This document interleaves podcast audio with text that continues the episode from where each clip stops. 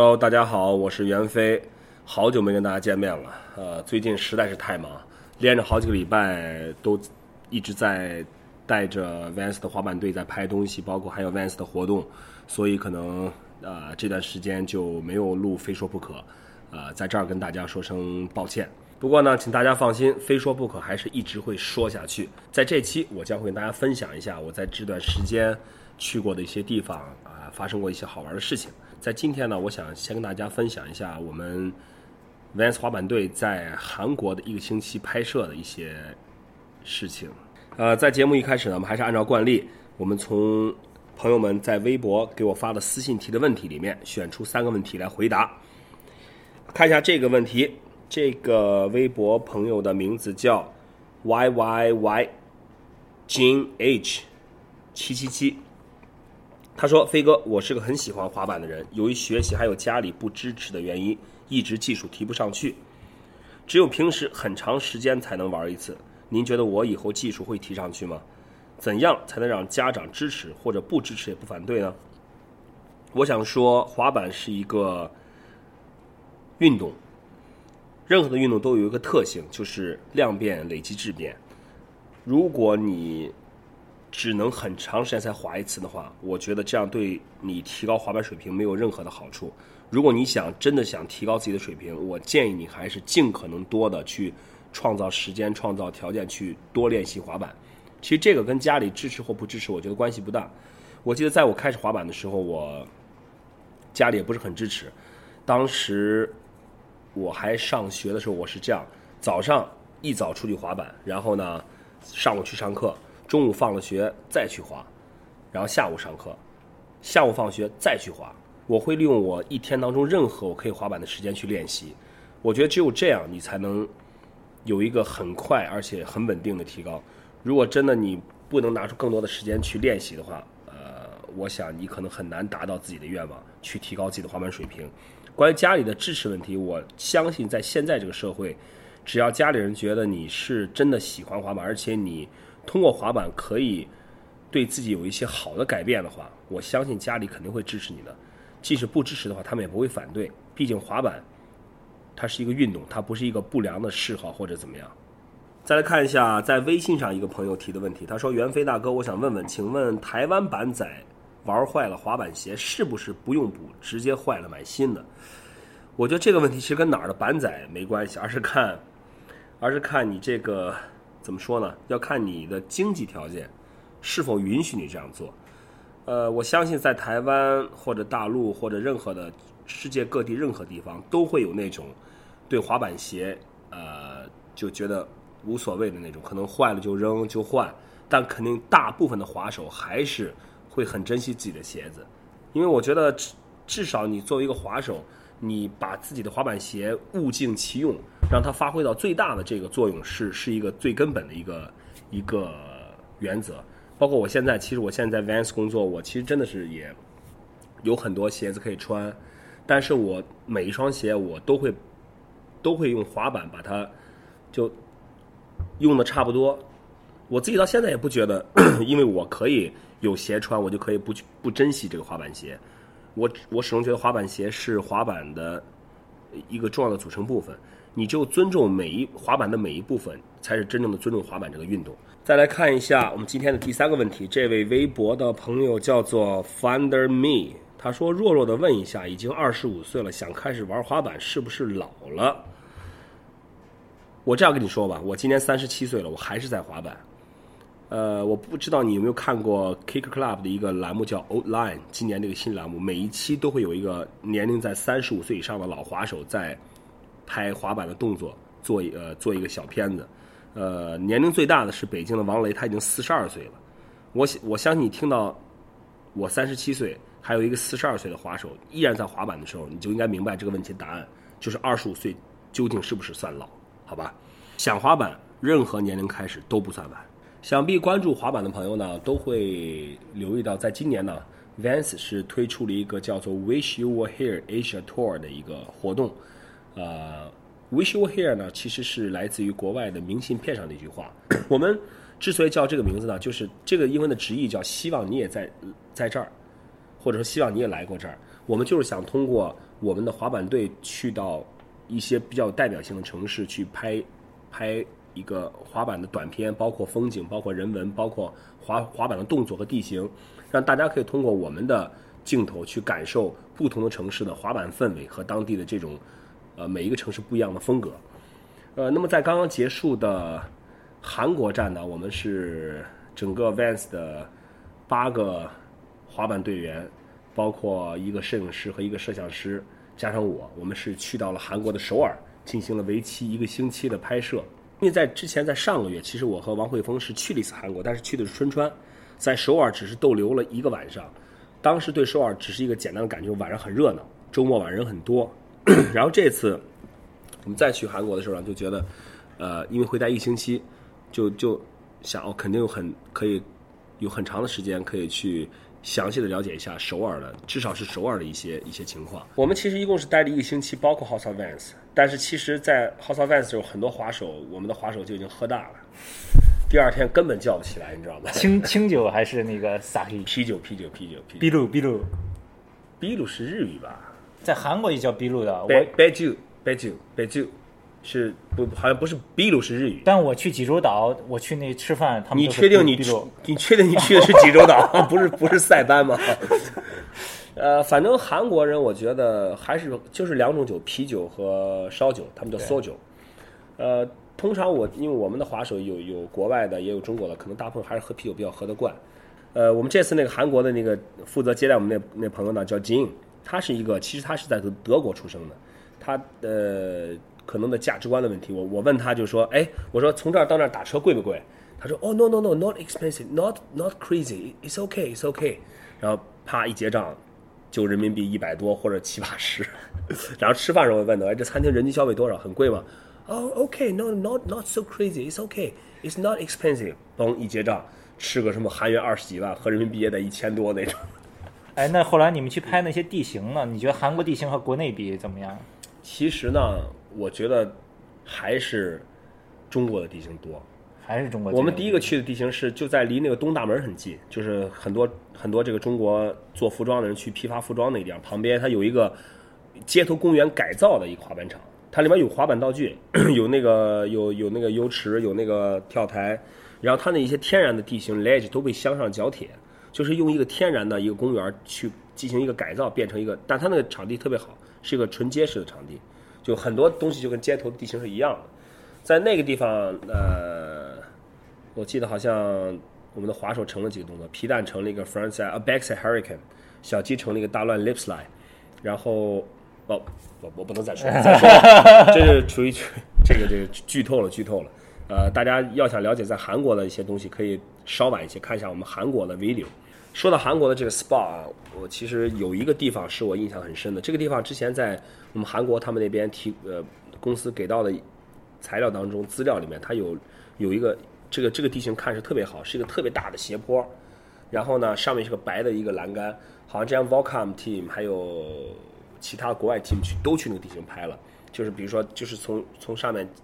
跳越过那栏杆落到斜面上，很大的一个斜面再滑下去，就像就像美国那种大河岸一样那种感觉。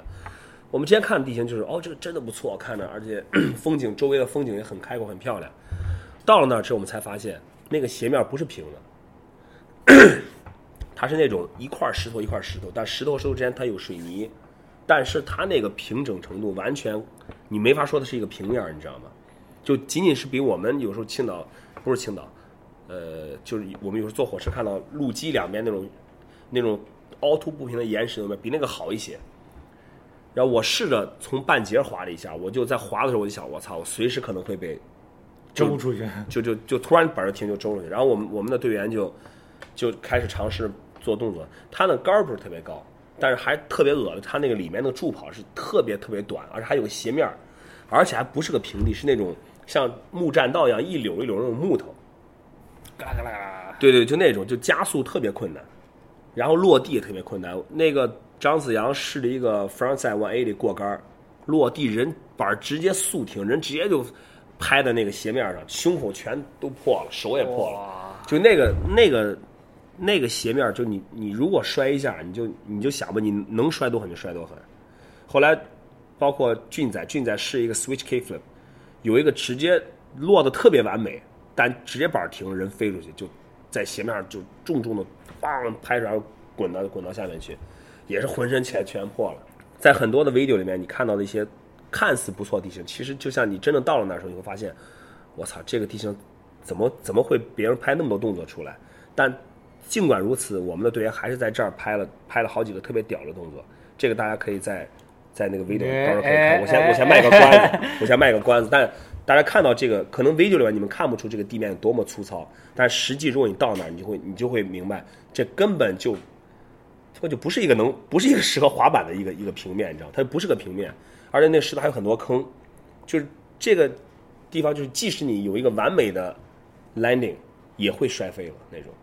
就真的，但就是所以说我们的我们的职业滑手在拍 video 的时候还是蛮辛苦的。那一天下来，就在那个地形，几乎所有人，所有参与拍摄的人都挂彩了。但我有个很深的感触是什么呢？就是我们在拍摄的过程当中，因为都是在公共场合拍，难免会有会有路人啊，会有会有人走过去或怎么样。在我们在我们拍的过程当中，我我就是因为那个金还有我就负责就是，呃，如果比如说有人过来会挡到镜头，怎么跟人讲一下说可不可以绕一下走，所有的人，我们只要一说，都马上特别配合的，哦，就知道就从后面绕着走。即使有一些没来及说，他们一看到这个我们在拍东西，很自觉，马上赶紧跑过去，或者赶紧从后面绕着走。就这一点，我觉得，呃，是特别好的。之前我们在中国要拍东西，我就印象很深，拍很拍东西的时候拿摄像机说：“哎，您能别从这儿走吗？要不然不搭理你，该该走走，该该走根本不管，要不然就我从这儿走，你管得着吗？这是你家地方。”很多次在中国拍摄所遭遇到的这种这种呃人为的阻挠，或者比如说因为这个路人的这种干扰而造成不得不重新拍的情况，在韩国真的是一次都没有发生，哎包括包括韩国的警察在内。因为我们几乎每天如果在在公共场所拍东西的话，如果影影响到别人，肯定会有人打电话投诉，然后警察肯定会来。但韩国的警察他们一来就哦，有警察来过吗？有人投诉有有有有有有啊有，呃呃，第一天、第二天都是保安，你跟保安讲了，他们也很客气。然后第三天，我们在一个 高速公路边上，有个特别好的地形在拍，然后很快就警察就来了。啊，闪警能过来，下来之后就直接冲我过来，哇，走过来，特别客气，先鞠个躬，然后之后我都都说韩语，说 哦，我说 sorry，我说我不是韩国人，我一指我那朋友说他是韩国人，你跟他说。然后就就说很客气，说那个说你你有人投诉了，我们必须要过来处理这个事情，说你们这儿不能不能拍了，是公共场所。然后说完之后呢，他就我们说哦 OK OK，呃就就说他就走了。走了之后呢，因为我们还没有拍完，所以我们就肯定还是要在那儿，所以我们就打一个时间差，在他第二次过来之前，我们要把尽量把东西拍好，因为他走一次再回来，怎么着也得半个小时。呃，所以说我们就还是在拍，然后他第二次又又回来了，说还是有人在投诉，然后我们这次就真的是不得不走了。就说你你一次不走，你两次就太不给人面子，对吧？你也得让警察人家给你面子，你也体对体现是执法的这个这个这个作用。呃，但但是整体来说，韩国的韩国的这个就是呃，当地的民众还有韩国的警察、韩国的保安，无一例外都是挺客气的，真的特别客气。就跟你呃，我记呃有一次晚上我们挺晚的，在那个酒店楼下的 Seven Eleven，在那边买啤酒喝，我们人挺多，七八个人，可能也有也有声音。然后呢，就警察就来了，肯定是居民投诉，下来一男一女两个警察。那女警还可以，还就是看起来是挺好看那种。是整过了是吧？呃，这个整没整过就我就 不敢说了。然后就说啊，我们接到投诉说你这儿有噪音。当时其实我们也刚好要走了，说 sorry sorry，我们就要走了，说不好意思给你们添麻烦了。这时候那个女警突然看到汇丰加了块滑板，就问哦，skateboard？他们说 skateboard，然后汇丰说哦 skateboard skateboard，然后然后那个那个绿茶就突然伸出拳头跟汇丰对了一个拳头，你知道吧？特别滑板人那种那种那种 style，哇，这个都很惊讶，这而且你知道一个穿警服的一个一个女警察和一个滑手去去击拳，击拳，这个场面当时我拍下来肯定特别好。然后我看他跟汇丰击拳，我也站旁边嘛，我我也把拳头伸出来了。然后他看我很明显没有准备好要跟我击拳，我看我一眼愣了一下，说哦哦也又伸手击了一下，就特别逗。呃，这就是我对韩国这个这个这个在在当地的这种这种呃民众的一种印象，特别友善，特别配合，而且不管是什么什么类型的人，都是那种呃就是怎么说呢，心态特别好。说起韩国人的友善呢，其实我有个很深刻的印象，就是我和王慧峰去韩国的时候，当时找酒店，其实我们已经到了酒店附近，但是我们就找不到，啊，都是韩文，我们也看不懂，我们就开始试着用英语来问，呃，拿着酒店的名字来问呃过路的人，嗯呃，问到第二个呢是个女孩儿，然后说哦，我说就说你知道这个地方，他说哦，不好意思，我不知道啊，他就走了。走了以后，我们就就再去问别的人，我们就但是一直没有问到，我们就在那路口在那站着，就不知道该怎么办了。啊，这时候突然看到女孩拿手机，又很匆忙的跑回来了，啊，跑到面前说啊，呃，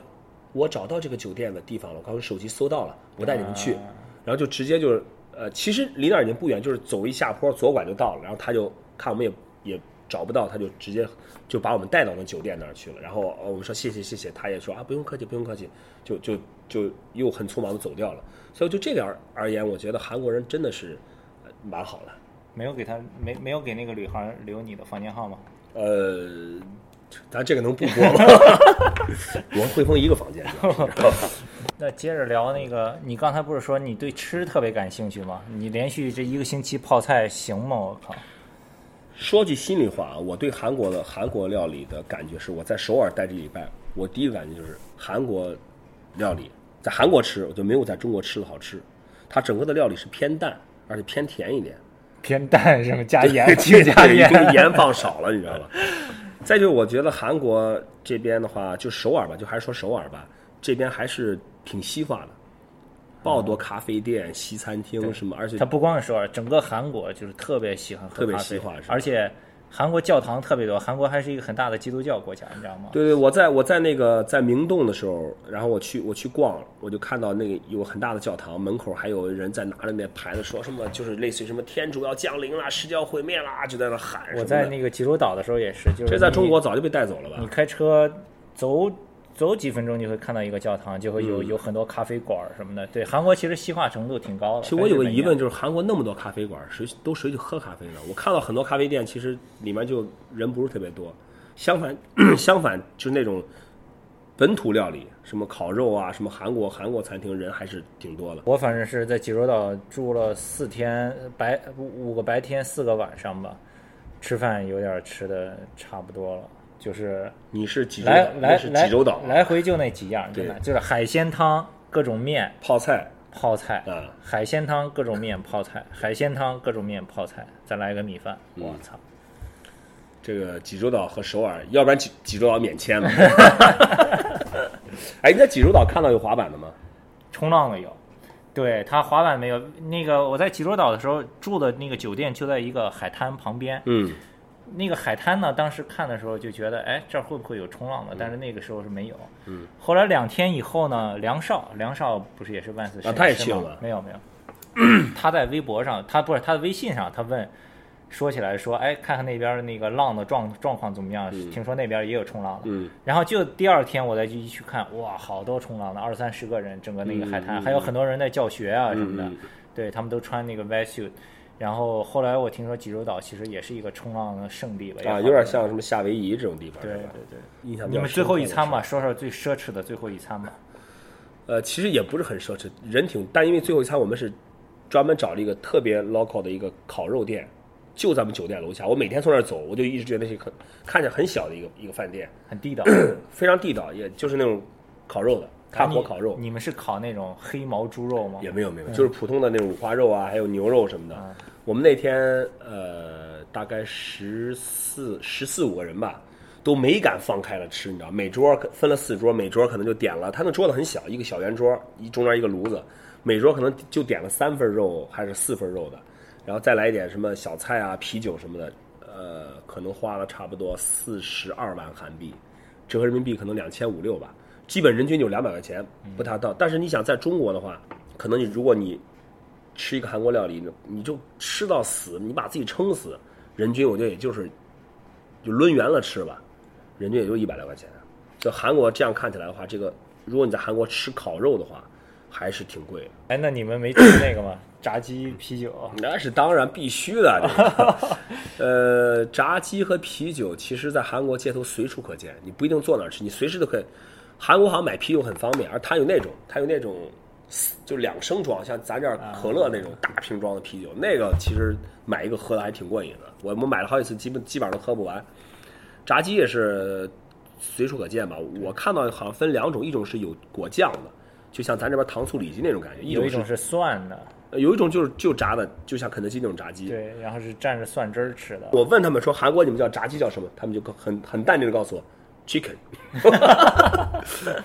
这个是确实也比较比较好理解。哎，好像今天没怎么说滑板是吧？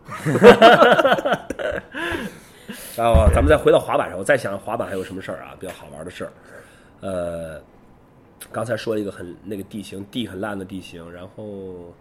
哦，我就说那个吧，就说那个就警察来警察来那地形，那那个地形是在马路马路边上一个一个一个地方，但特别特别奇怪，那个地方看起来就是一个滑给滑板设计的，有斜坡，接着那个护栏那个都是扁平那种金属的斜的，然后还有还有一个像 ledge 一样的那个一个一个凳子，就镶在那个斜坡的中间。你可以借坡上去那个凳子 manual，也可以直接呲那凳，也可以借坡跳上那凳子再去呲那个铁杆，高度都非常合适，角度也合适。我就非常非常深刻的怀疑，这个是这个就是在设肯定是有滑板人混入了这个对，有卧底，有这个卧底。有卧底混入这个设计团队当中，你知道吗？这个地形任何一个滑板人，你一去一看就知道，这就是给滑板设计的，百分之一百给滑板设计的。对，就跟昆明那些地方一样。呃，对对对，肯定是，看来还是有一些滑板人打入了这个设计团队的内部啊。对，还是很成功的卧底。在最后一天拍摄当中呢，我们是找到了一个挺好的一个街头的一个地形，就是一个下坡，然后你有一个平的 ledge，其实是一个写字楼的一个旁边的一个墙，呃，挺高的。汇丰是在尝试 tail slide 成功了，但他想想再试一个 tail slide 翻下，结果就一下把脚给扭了，扭得特别厉害，到现在可能也还没有恢复。这个是整个韩国之旅比较遗憾的一件事情，因为马上我们的广州的 Wish You Here Tour 就开始了嘛。我今天跟汇丰通了电话，好像还没有完全好。呃，所以说，其实在，在巡回的过程当中，职业滑手的受伤啊什么的，都还是呃很容易发生的。作为，其实大家很多时候看到了职业滑手 video 里面特别牛逼的动作，然后流畅的线路，而且也许有时候 party 啊，就是那种生活特别特别舒服，但真正在拍摄的过程当中，这种幕后的很多东西，摔倒、受伤，包括甚至就是是这种很严重的受伤，包括一些因为拍不出东西这种这种这种郁闷和愤怒，大家是感受不到的。呃，所以说，如果你想成为一个职业滑手，你不仅要有很好的水平，你还要做好充分的准备。在很多时候，你可能是需要为了你你在屏幕上的这种特别牛逼的表现，可能背后你要付出更很多很多的东西。子阳这次在在韩国好像成了一个挺大的杆儿，做了一个动作，这个我也我也先卖个关子，大家可以在微微六里面看。呃，总之呢，其实没有啥时候出啊。啊，这个到时候会会告诉大家。总之呢，其实这次韩国的这个 Wish You Here Tour 给我留下印象还是蛮深刻的。呃，十几个、十二三个人吧，一个团队，包括滑手、包括摄影师、包括摄像师、包括我们的地接呃，真的在这一个当一个星期当中，呃，大家其实呃也还是付出了蛮多的。在最后一最后一天聚餐的时候，其实大家也都感觉挺感慨，就觉得哦，一个星期这么快就过去了，感觉留下了很多遗憾。呃，有些动作想拍没有拍，在一些地形还没有没有拍到自己想做的动作。呃，但是怎么说呢？这就是滑板，这就是 tour，就像任何一个东西都不可能是百分之百完美的。我们只能期待着在下次巡回当中，我们的滑手可以做更多的动作，拍更多的东西。呃，至于韩国，可能还会再去。我们这次的韩国之行就跟大家聊到这儿吧，非说不可的，会一直说下去，而且，我们会尽可能的带给大家一些更有趣的内容、更新鲜的资讯，再就是可以分享更多的关于滑板的东西，好吧也？欢迎大家就是多多跟我们互动，因为嗯我们每一期节目开始都会回答你们的问题嘛，你们可以通过这个微博私信发给袁飞，他的微博账号是我的微博账号呢是袁飞 Lady 滑板，大家只要搜袁飞 Lady 滑板就可以搜到我的微博账号。大家也可以通过这个 Kicker Club 的微信和微博，这个微博就是 Kicker Club，然后微信呢，大家可以在微信那个公共账号搜 KC Skate，就是 Kicker Club 的简写 KC S K A T E KC Skate，好吧，然后也多多感谢大家的支持。好，呃，我是袁飞，非说不可，咱们下期再见。